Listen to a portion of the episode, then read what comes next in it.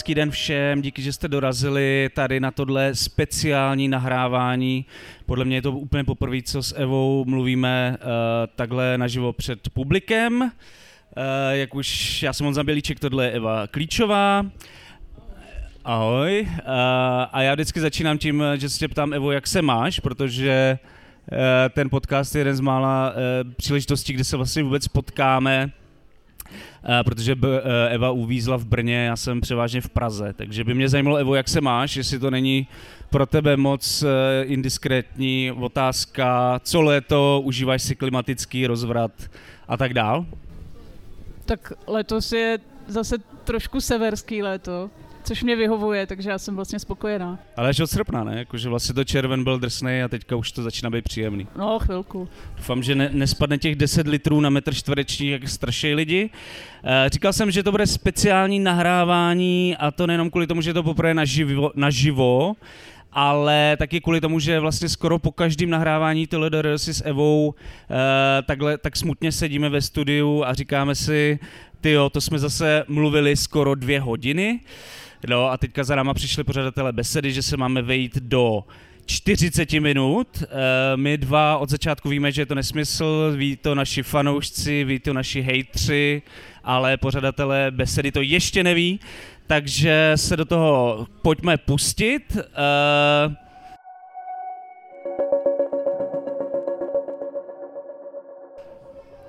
typy to bychom mohli vyhodit, protože uh, to je fakt jako hodně na dlouho. Já se vždycky totiž směju tomu, že o prázdninách eh, se v novinářině říká, že je okurková sezóna, Uh, protože vždycky se něco strašného stane, nikdy ta okurková sezóna vlastně nenastane, ale na tom knižním trhu to docela platí, protože když se člověk podívá na to, co vychází v červenci a srpnu, tak je to docela bídá. Zajímá mě teda, jestli něco vůbec objevila Evi. Já nevím, já si myslím, že jsem skoro jako všichni seděla v kíně. Ty taky, ale že Jo, to je takový překvápko dnešní, no, protože děláme jakoby literární podcast a dost velká část dneska bude o filmech, protože to vychází tak strašně málo, že to nemá smysl. Uh, já zmíním možná jenom jednu knihu, protože je dobrý podporovat malé nakladatele a dneska to bude pražské nakladatelství Maraton, Eh, které vydává obecně dost zajímavé věci, občas po něm mluvíme i v našem podcastu a tenhle minulý týden, myslím, že na konci července vydali knihu Neviditelná moc, mafie a stát v moderních evropských demokraciích francouzského novináře historika práva Jacques San Victora. A v té knize zkoumá zrod mafiánských struktur s nástupem demokracie, kapitalismu a tak dále. Myslím si, že by to mohlo být poučné i pro Česko. No já vůbec nevím, o čem by to mohlo být. Tedy. Ne? V Česku nebo jako obecně? No jasně. Máš demokracii.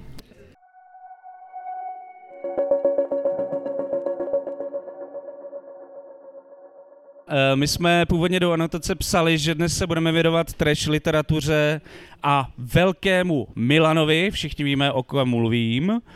A ten program jsme nakonec trošku poupravili, protože Léto ovládly dva virální filmové hity, fungují jako takové pro, protiklady, podařilo se je vzájemně memetizovat tak brutálním způsobem, že minimálně v Praze musíte na oba snímky kupovat lístky dost předstihem, abyste se vůbec dostali do kina.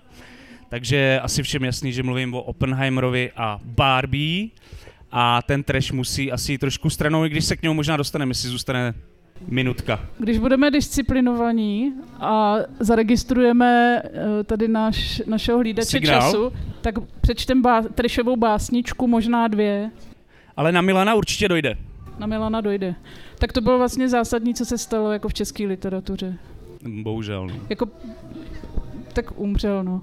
A Nesmí, nemůžeme to pominout. Nemůžeme to pominout. Ale já bych teda jako trošku ve stínu Milana Kundery umřel i Václav Kahuda, což pro mě osobně jako čtenáře je asi větší tragédie. Jasně, no. Tak uh, nevím, jestli chceš vzpomínat na Václava Kahudu. Rozhodně ale nemáme tu minutu, musíme nemáme dál. na to čas, ale dobrý asi si připomenout, že kromě Milana Kundery zemřel Václav Kahuda a uh, oba dva máme rádi jeho knížky. Tak jak se ti líbila Barbie? Hele, vlastně jako docela dost. Uh, myslím si, že na trošku se budeme tady možná i hádat, na to se těším. Eh, já jsem vlastně původně přemluvil svoji ženu, ať jdeme na Oppenheimera, když za mnou přišla, jestli nepojem na Barbie, protože jsem četl recenzi Honzy Šímy na Alarmu, když za mnou zrovna přišla.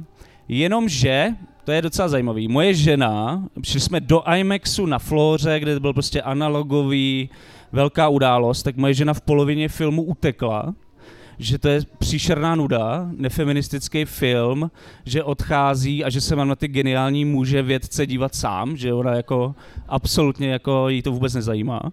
Takže možná, eh, a jo, a že Nolan nedokáže udělat žádnou pořádnou ženskou postavu, což má asi společný právě i s Milanem Kunderou. A o tom se taky za chvíli uh, budeme bavit.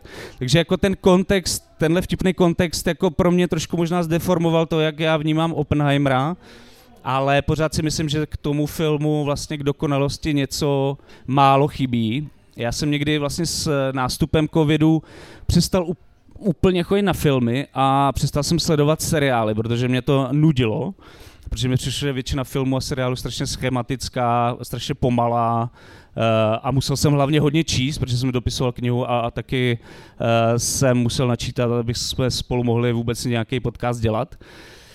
Takže jsem nedávno to prolomil, šel jsem na snímek Aftersun Charlotte Wells, který mě přesvědčil, že bych do kina měl chodit častěji, že to bylo strašně super, ale Oppenheimer mi zase připomněl, proč jsem do kina chodit přestal.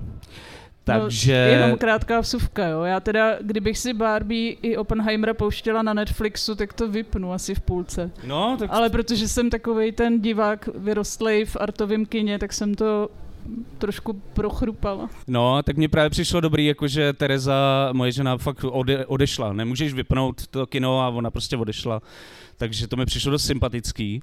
Uh, přišlo mi to dost takový rozvleklý, šablonovitě, životopisný, Albert Einstein tam vypadal jako Pavel Zedníček, a k tomu všemu ta jakoby feministická rovina snímku, která je mírně řečeno nedostatečná. Uh, vzpomněl jsem si na to na jednu knihu, kterou jsme rozebírali spolu, to byla Strašlivá závrať Benjamína Labatuta, která se vlastně podobným způsobem zaměřovala na geniální vědce, kteří posouvají náš svět kupředu, strašně u toho trpí, akorát tam teda nebyl ten politický zajímavý kontext, což Nolanovi nemůžu vzít. Jo, já se přiznám, že mě to vlastně taky uh, jako nu, nenudilo, ale trošku mě přišel otravný stejně jako u toho Benjamina Labatuta, takový ten strašný patos té velikářské vědy, těch mužů v těch laboratořích, který jsou furt mají ty dokonalé obleky a i vytváří ty dějiny a tam někde v pozadí stojí ta frustrovaná manželka s tím řvoucím dětskem, no která má dvě skvěl... promile, tak tam... to mi přišlo takový.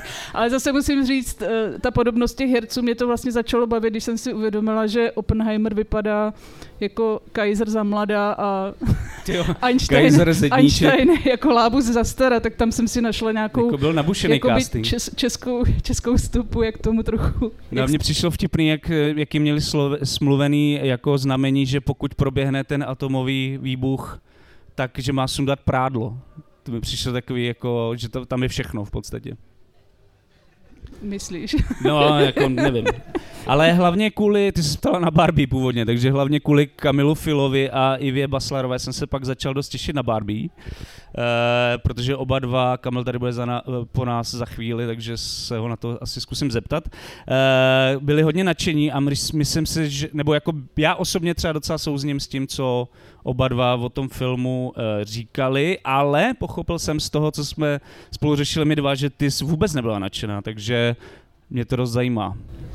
No, ne, jako nebyla, no. Mě to růžový frenetično a ten patos v tom Oppenheimerovi, že oba ty filmy jsou vlastně strašně jako didaktický, doslovný. Uh, vadilo mi u té Barbie taková ta jako muzikálová, uh, takový to, ty emoce nahoru dolů, jo. Buď jsou to ty úsměvy od ucha k uchu, anebo je ta Barbie jako zhroucená, že bulí někde, jo, že to je takový, uh, že jsem si uvědomila, jsem předtím byla ještě, a to bych vám teda doporučila, bude to v českých kinech Anatomie pádu, eh, jeden z karlovarských filmů Justin Treat. A tam jsem si uvědomila, jak ty evropské filmy jsou vlastně daleko jako psychologicky složitější, komplikovanější a mají takový v sobě nějaký jako víc klid, nějakou atmosféru, takovou i melancholii, která mě osobně teda víc sedí než ty americký jako didaktický rozruchano uh, pla- bolestínsky, patetický, jo, že ty emoce jsou strašně placatý. Tak no. ty jsi, ty jsi teda spíš na takový artový pokoukáníčko eh, z toho, co říkáš. Mně se vlastně ta angažovaná zábava pro masy, Vogue zábava pro masy dost líbila. Uh, konzervativcům po celém světě z toho praskají cévky v těle. To samozřejmě cením. Včetně Bena Shapira, což mě hodně pobavilo. Líbilo se mi to vizuálně na rozdíl od tebe, uh, ale jako vlastně nemohl jsem se zbavit jednoho pocitu jako toho, že si užívám ten film a zároveň musím neustále myslet na to, že je to takový do posledního detailu promakaný katalog od Matela. Respektive no, jsem vlastně si, já, mě u toho napadlo něco podobného, jako co jsem prožíval třeba, když jsem byl na návštěvě v Tel Avivu, že v podstatě jsem si užíval to město krásný, architektura, volnomyšlenkářství a tak dál. A zároveň jako někde v pozadí furt tam byl, jakoby jsem myslel na Palestinu. Takže něco takového jsem prožíval u Barbie, že jsem si užíval ten film, ale furt jsem myslel vlastně na Matela.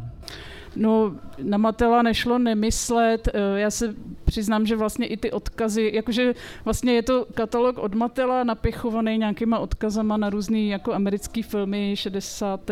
až, no hlavně asi 60. let. Eh, vygooglila jsem si nějaký, eh, nějaký easter eggs většinou asi jste všichni taky našli, že jo, vesmírnou Odiseu, Kubrika a tak dále, eh, půlnočního kovboje, jo, jak se převlíkají potom v tom světě lidí do těch westernových oblečků a tak.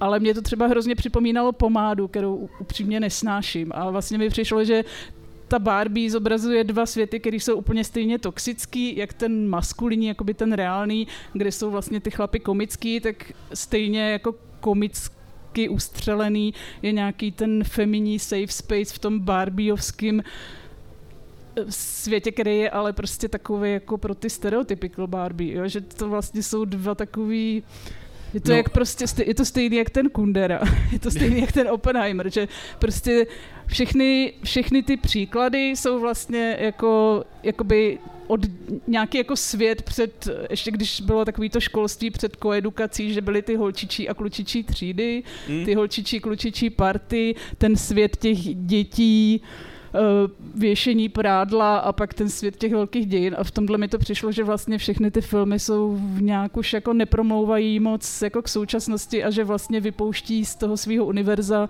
všechny uh, takový ty mezibytosti, eh, ne úplně queer, ale všechno, co se vymyká tady těm stereotypním tak schématům. Moje teorie je, že, a nevím, jestli, jak to, jestli to máte stejně, ale že mám pocit kolem sebe, že se vlastně ten film víc líbí mužům než, než ženám. Uh, což mi přijde docela zajímavý a moje teorie je taková, že, že nám vlastně ten film neříká nic nového my už jsme si tom... tu růžovou odžili.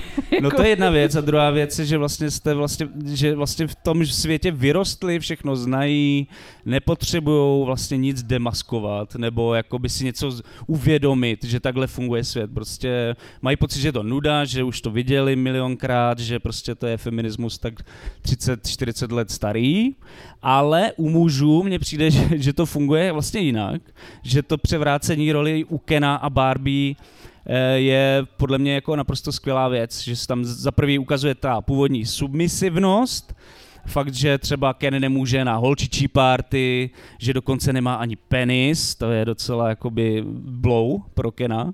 A, a potom vlastně i to, jak chce realizovat ten patriarchát, že to strašně působí strašně komicky, přepáleně a zároveň to podle mě nějak vychází i z toho reálného fungování těch mužských kolektivů.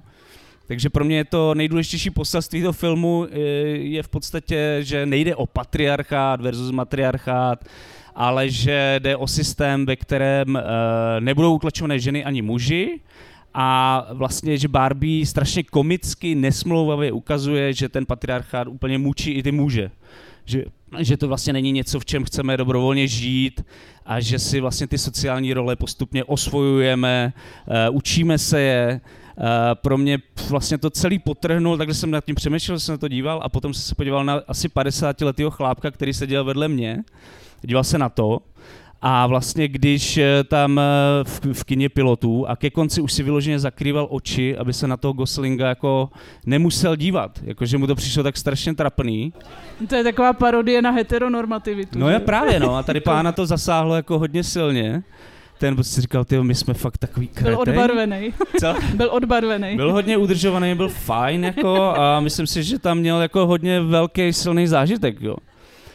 A myslím si, že vlastně ten film ve výsledku pro tyhle muže jako demaskuje něco, co dřív neviděli, jo, což mi přijde dost vlastně super zajímavý a důležitý plus uh, Nicki Minaj featuring Aqua na konci, to mě teda zabilo jako úplně. No já si přiznám, že mám vlastně jako trošku problém tady s tím pinkwashingem, že to je jako by moc feministický, protože uh, celý ty zástupy těch uh, Barbie profesionálech, těch držitelek Nobelovek a nějakých jako významných žen a kosmonautek, tak to vždycky je tam ten svorník nad tím ty stereotypní barby a, vš- a všechny ty barby musí být hlavně jako mít ty mega prsa, ty dvě třetiny těla, nohy, jo, že ta a krása je tam... Toho, ten film si z toho dělal srandu, ne? Jakože mně přišlo, jako, že si no. právě z tohohle dělal srandu, že my, já mám Barbie prezidentku a je to strašně emancipační. No ale jak to dopadlo?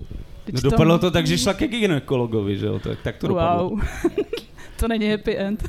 to není happy end. Ne, mě, mám pocit, že jako vlastně tam ne, nebyl jako tady tohle jako hlavní téma, jo. No, mě A teď možná jsem byl moc ovlivněný 50 letým mužem vedle mě, teda no. Uh, za mě to do toho pro mě vnesla trošku světlo uh, text Sharky Humphrey, který vyšel na Alarmu, která řešila jakoby historii Barbie a vlastně celou, jakoby celý ten konstrukt hračky, do jaký doby to vstupuje, jak se formovala feminita i s ohledem třeba na sexuální revoluci a na takový ten požadavek být furt jako strašně krásný a sexy, což se tady uplatňuje jak na ty nebohý Kenny, tak na ty Barbie. A ona tam zmiňuje takový ten fakt, že ve chvíli, kdy ten tlak té společnosti je na ten zjev, tak vlastně jdou úplně stranou všechny ty další schopnosti, což v tom filmu vlastně je ukázaný i v tom reálném světě lidí, že i ten Ken je sice jako krásný a je muž, ale prostě nemá ten doktorát, ne, neumí, já nevím, jo, že, že nemůže najít žádnou práci. Tak to mně přijde, že vlastně se to tak tváří jako feministicky, ale vlastně je tam pořád takový, můžeš letět do kosmu, ale musíš být ta blondýna. Hele, já nevím, já mám pocit, že si z toho fakt ten film dělá srandu. Uh, že v tomhle mě přišel dobrý, jakože takový anarchický, dělá si srandu vlastně ze všeho. Jediný jeho problém je, že nevíme vlastně k čemu to celé bylo. Uh, že to je taková jako zábava, ve které možná jako si spoustu lidí uvědomí nějaké věci, kterým dřív nedocházely, ale vlastně ten výsledek je, že Barbie jde ke gynekologovi, když se dostane do reálného světa konečně. Ale jako myslím si, že si dělá srandu právě i tady z tohohle jako Barbie prezidentka, kosmonautka, inspiruje ženy, tam někde v pozadí jako svítí Hillary Clintonová a tak. Jako, že mně to přišlo, že si z tohohle jako vyloženě dělá srandu ten film jako mně se líbilo, že prostě Ken byl jakoby v tom růžovém světě tím přívěškem té Barbie. No, děča, to je super. Ale jinak vlastně se mi nezdálo, že by se tam jakoby otevřel nějaký opravdu skutečně alternativní svět, který by vymazal tady ten požadavek uh, té krásy, která vlastně ti zaručuje nějak, i nějaký jako ekonomický vzestup a tak dále. Jo. Že to tam vlastně jako zůstalo pořád to okouzlení tou strašnou růžovkou. No nějaké východisko tam nebylo vůbec, ale to mě vlastně nevadilo. Uh, chci ještě něco k Barbie a Oppenheimerovi, protože teďka musíme udělat hrozně zajímavý oslý můstek. No, já myslím, že to půjde, protože vlastně to klidně mohl napsat Kundera, ten scénář.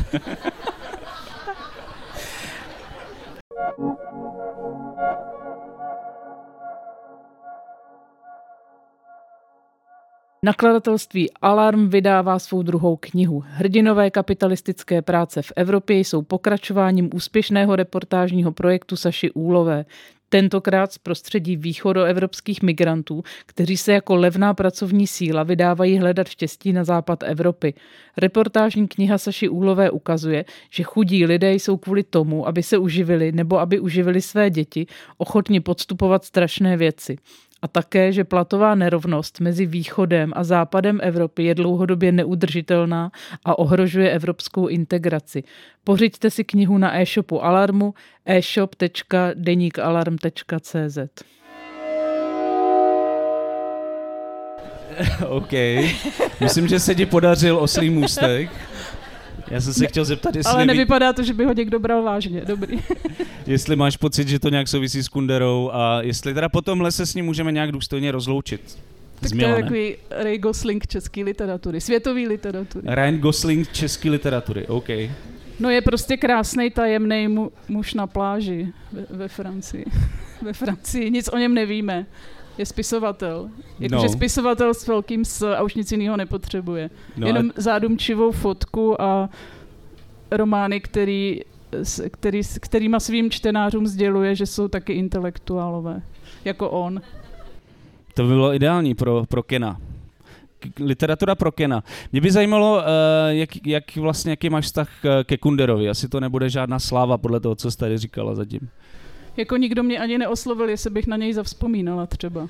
Já jsem, do, já, jsem tě, já jsem tě pár lidem doporučoval. Říkal, zavolejte Evě Klíčové. Říkal, jasně, uh, promyslíme to. A bohužel ti nikdo nezavolal. Já a to bylo jako se... v den, v den teda jeho smrti, což chápu, že nechtěl nikdo slyšet tohle asi ještě. No ale ty jsi našel nějaký pěknou reakci. Jo, já jsem právě chtěl tady ukázat, eh, že mi přišlo zajímavý, eh, jak naprostý minimum kritických reakcí na dílo Milena Kundery se vlastně objevilo.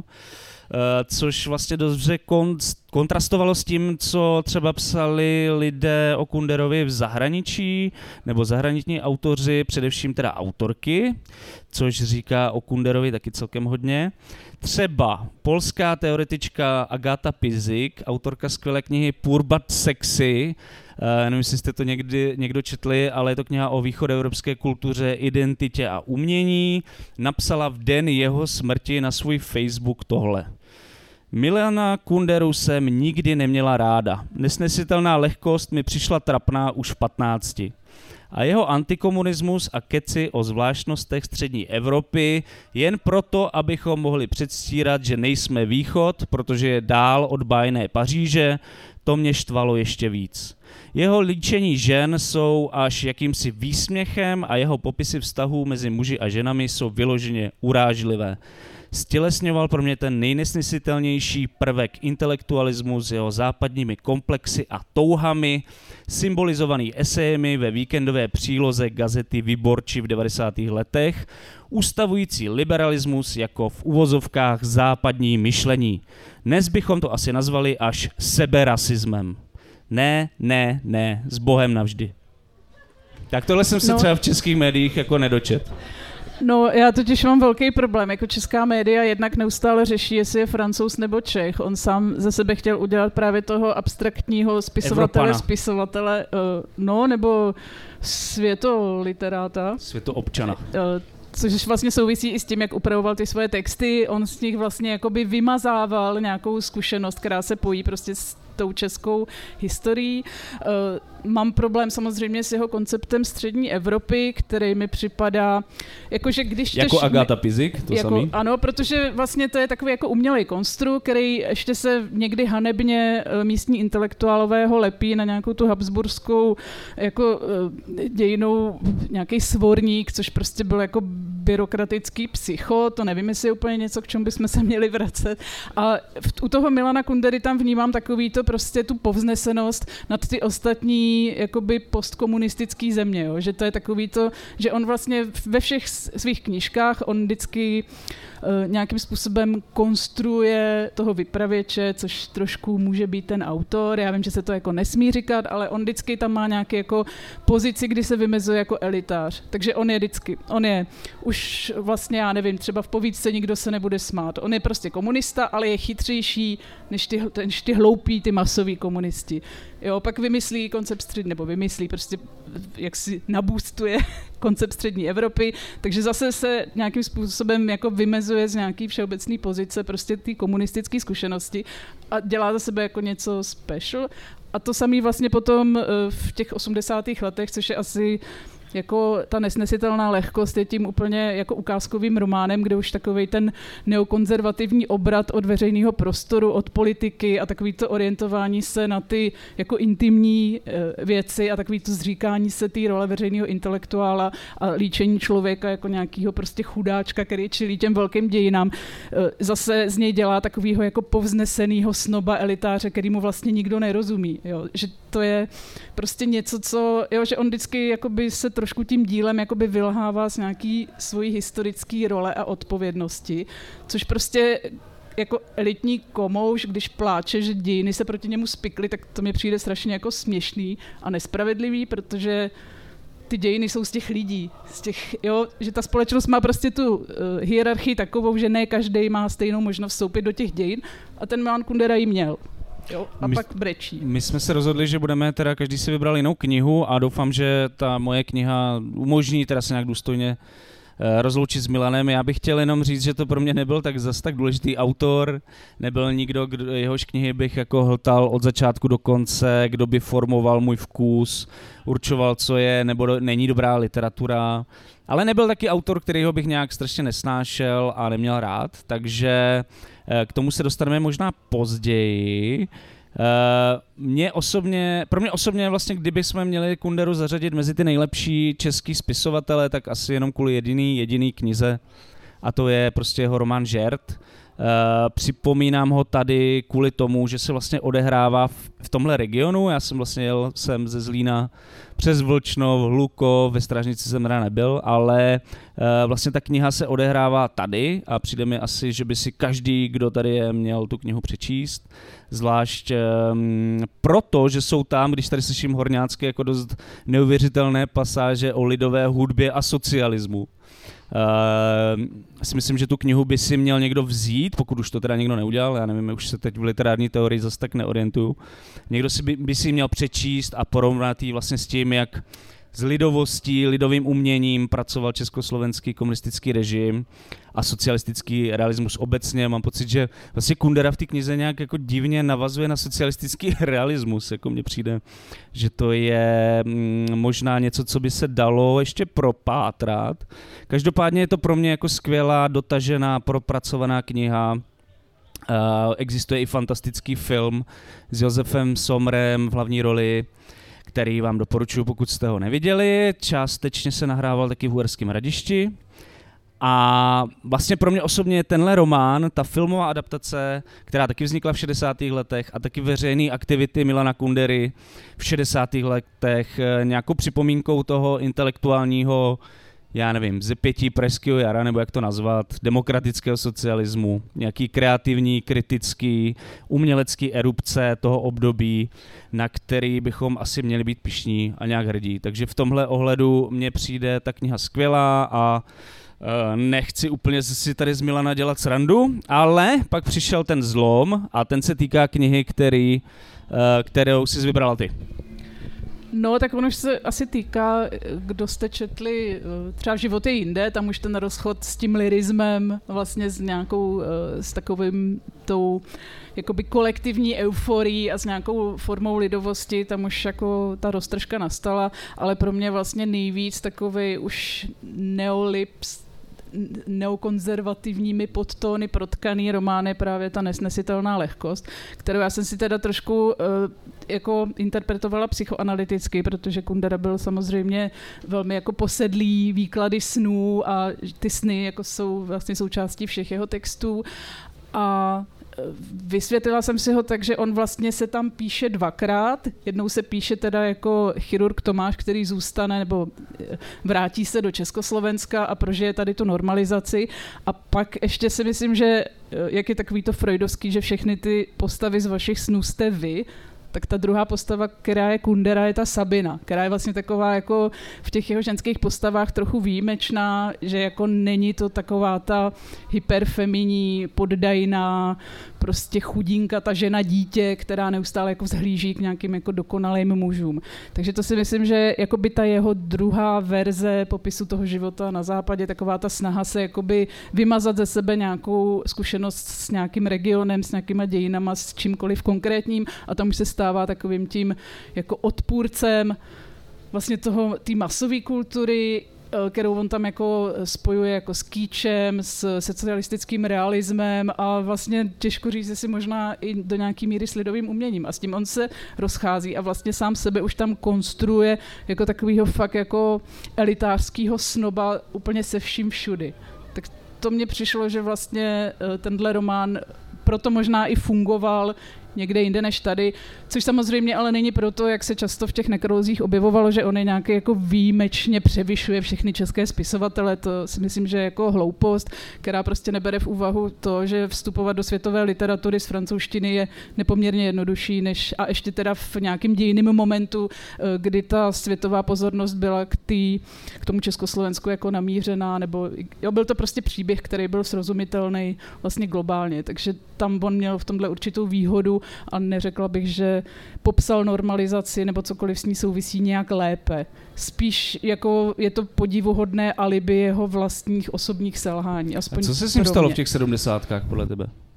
Je to přijde fakt jako velký rozdíl vlastně, to jak je napsané žert a jak je napsaná nesnesitelná lehkost bytí, jako co se tam jako odehrálo vlastně. Uh, nevím, podle mě to docela dobře, pos, to zase odkážu na cizí text, Muriel Blev napsala uh, od článek uh, já a Milan Kundera, myslím, že takhle nějak jako stroze se to jmenuje a ona to popisuje jako vlastně nějaký pokus vyrovnání se právě s tou rolí toho veřejného intelektuála, kde vlastně selhal, což Kundera nikdy jako nenapíše o sobě, že selhal, ale vlastně začne ze sebe, vytvoří ze sebe nějaký to alternativní já, který se vlastně úplně jako odřízne a vymaže ze sebe jakýkoliv uh, historický kontext. Což si myslím, že jako odpovídá i tomu, jak třeba nekomunikoval s médií, jak prostě, jo, takové to performování toho, uh, té averze vůči dizentu, vůči Havlovi, vůči tomu, co vlastně tady potom přišlo po revoluci a tak dále. No ale do těch 60. se hodně snažil vlastně být nějak veřejně činný, viditelný, Uh, mluvil na sjezdu spisovatelů, že jo, na slavném sjezdu spisovatelů. No, podle mě pochopil, že to nefunguje, tak Miloš Forman taky vlastně, že jo, jako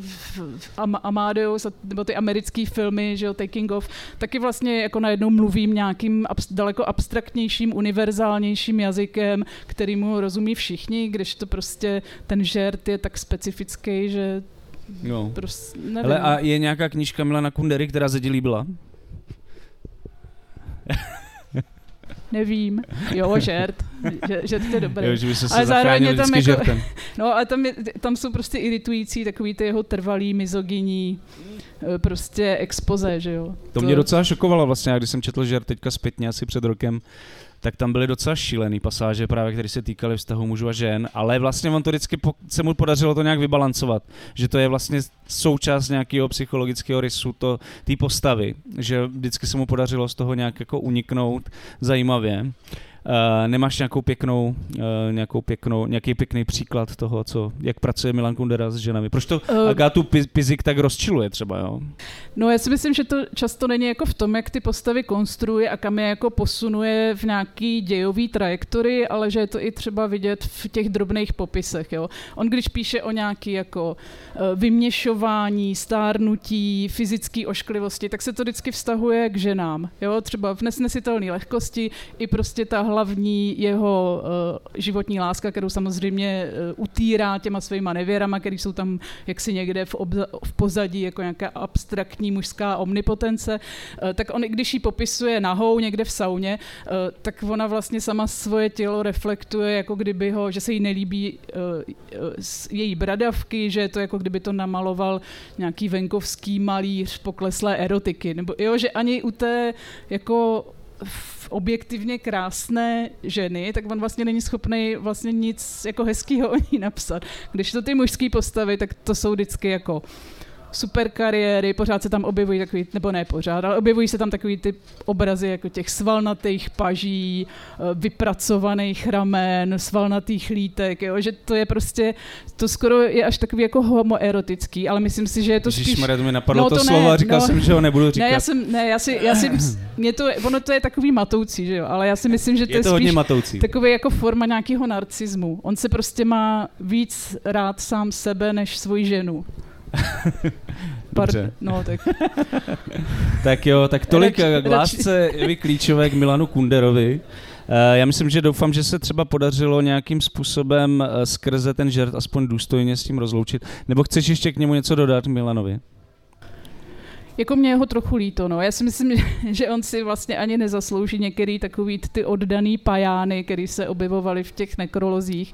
On ze sebe prostě udělal autora, že ve chvíli, kdy se stane kritizovaným, tak ta kritika vlastně padá do nějaký roviny, nějakého jako pomsty emigrantovi, který uspěl do nějaký závisti a takhle. Jo. A mně to přijde, že to je jako strašně hloupá figura, ale bohužel on s ní fakt pracuje a vlastně ty romány jsou no velmi zajímavý, manipulativním že... způsobem jako napsaný, že oni ti jako čtenáři ti strašně lichotí, když se prostě identifikuješ s nějakou prostě snobskou pozicí v, konzum, v konzumování kultury nebo literatury. No ale mě právě přijde zajímavý, že já jsem na žádnou takovou podobnou reakci vlastně nenarazil v tom českém tisku, jako to, tu no, zahořklou, jako antikunderovskou. No toho se všichni bojí, že jo, to A nemůžeš. to nikdo jako- nenapsal, ale. To ne. Podle mě docela trefně tady o tom ty kýčovitosti literatury s velkým L mluvila hezky Blanka Činátlová na uh, Zdravíme Českém Blanku. rozhlasu. Ano, a souhlasíme s ní.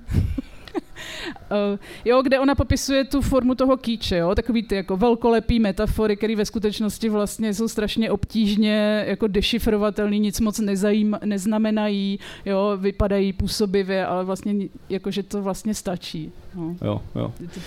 Je to, Hele, je tak to možná... trochu jak ten Nolan, no, ten Oppenheimer. Nolan, já říkám, já... No máš tam ty záběry, takový ty, jako, t- takový ty vizualizace vesmíru, takový ty asynchronní zvuk, obraz, jo, že se to tváří strašně sofistikovaně, ale vlastně Občas sanskrt, občas nějaká prostě východní mystika, kosmos, uh, všechno tam je. takový já jsem... Arvet. Je, Arve, to taky no. A, ale mi přišlo zajímavé, že ty jsi zmiňovala, že ti připomíná spíš Barbie, mě připomíná teda Oppenheimera spíš, no.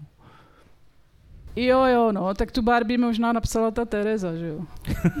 Kdyby uměla psát, ale ona neumí, že jo. Ty jeho hrdinky, oni žijou uh, tím svým mužem a tam je i jako strašná pasáž, kdy ona se vzdá ve Švýcarsku své kariéry a radši se vrátí prostě uh, k svému Tomášovi středu vesmíru, no. Jo, jo, jo. To je strašně smutný. Větší prádlo. Věšit právě. Hele, uh, my, jsme to, my jsme se tak báli, že to bude strašně krátký, že možná zůstane i čas na, to, na ten trash? Chcem trash? No, Já nevím, to spíš asi publikum, jestli chce trash. Chcete trash? Proto jsou tady všichni. Kunder, o Kunderovi už jsi všechno přečetl.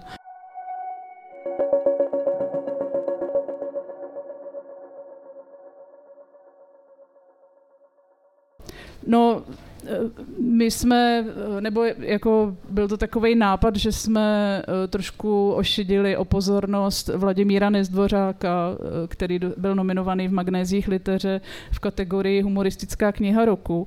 Říkala jsem si, že eh, možná náš eh, pohled na autora skrze Facebook není objektivní a knihu jsem si pořídila.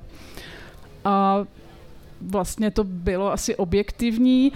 Eh, Zjistila jsem, že to je vlastně neanalyzovatelná taková... Tam je asi potřeba dodat ten kontext, že je to kniha, která byla nominovaná na Magnézi literu letos eh, v sekci humoristická literatura. Jak se to jmenuje ta kniha? eh, pozdní sběr, protože autor už je ve věku Starší. pozdních sběrů, ano. E, zaujalo mě, že on sám sebe vnímá jako někoho, kdo je strašně jako nekorektní a říká takový ty pravdy, který už se nesmí.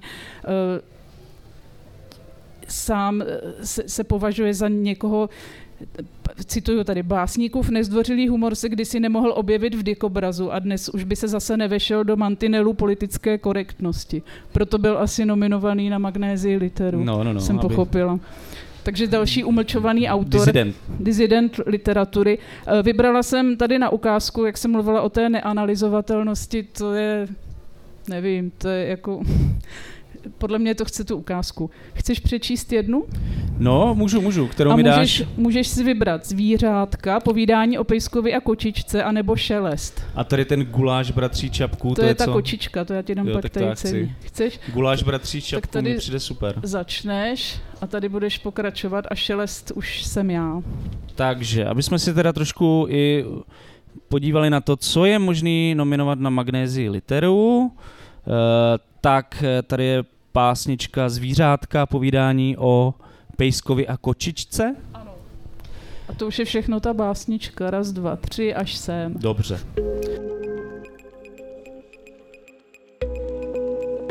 Narazil jsem na oháňku, právě žvíkám tlapku. Odbědnal jsem hlavní meny, guláš bratří čapků. Nožík svírám v pravé ruce, v levé zase vidličku. Vzpomněl jsem si při porcování na pejska a kočičku. Pěkně jsme si s ženou sedli pod severskou břízu.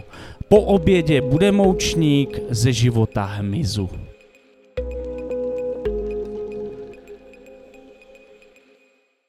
To je moc pěkný. No je to napěchovaný kulturníma aluzema, stejně jak Milan Kundera nebo Barbie, ale jako... Je tam z toho čapka, je uhnout. tam fakt hodně. No jako. a já ti teda moc děkuju, protože ta druhá Ty básnička... jsi vybrala tu lepší, vtipnější. Tu. Ne, to je naprosto strašná. Pak půjdete všichni někam na nějaký ty panáky tady asi. Šelest.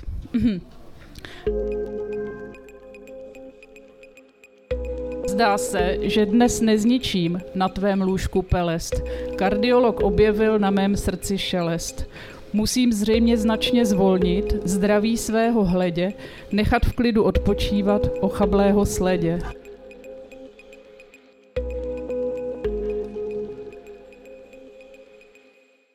Ah, To jste chtěli, sledě. Tady jsem rezignovala na jakýkoliv i Freud, pseudofreudovský interpretace. To je zbytečný, to je Ale zbytečný. c- cokoliv z z vodní, spojení vodní říše a sexu, což jsem si na, nakonec všimla, že není vůbec neobvyklé v české literatuře, tak ve mně vyvolává něco nepopsatelného. Jo, ty myslíš, ty myslíš rybičku? Taky, ano, ale i Milan. Milan Kundera taky? taky, Jo. taky, no. Ne, nespomínáš se na něco pikantního z, Já z vodního světa? Ježíš, já se vždycky snažím to zapomenout. OK. No každopádně je asi důležité říct, že pan Nezdvořák nakonec nevyhrál, což je takový malý aspoň za dosti učinění. Ale já jsem se dívala na databázi knih, má tam tři velice pochvalné recenze, které vlastně používají velmi podobná slovní spojení. A Aha. všichni ti čtenáři oživují, obdivují jeho odvahu politickou, eh, jak je to takový jako eroticky hravý Mhm. a že se smáli na hlas. Dva ze tří se smáli na hlas. Tak to Wow. mně přišlo jako, že je jako asi dobrý, no. Dobrý, tak to je skvělý. Uh, teďka přemýšlím, jak to zakončit, spojit s Kunderou a rozloučit se.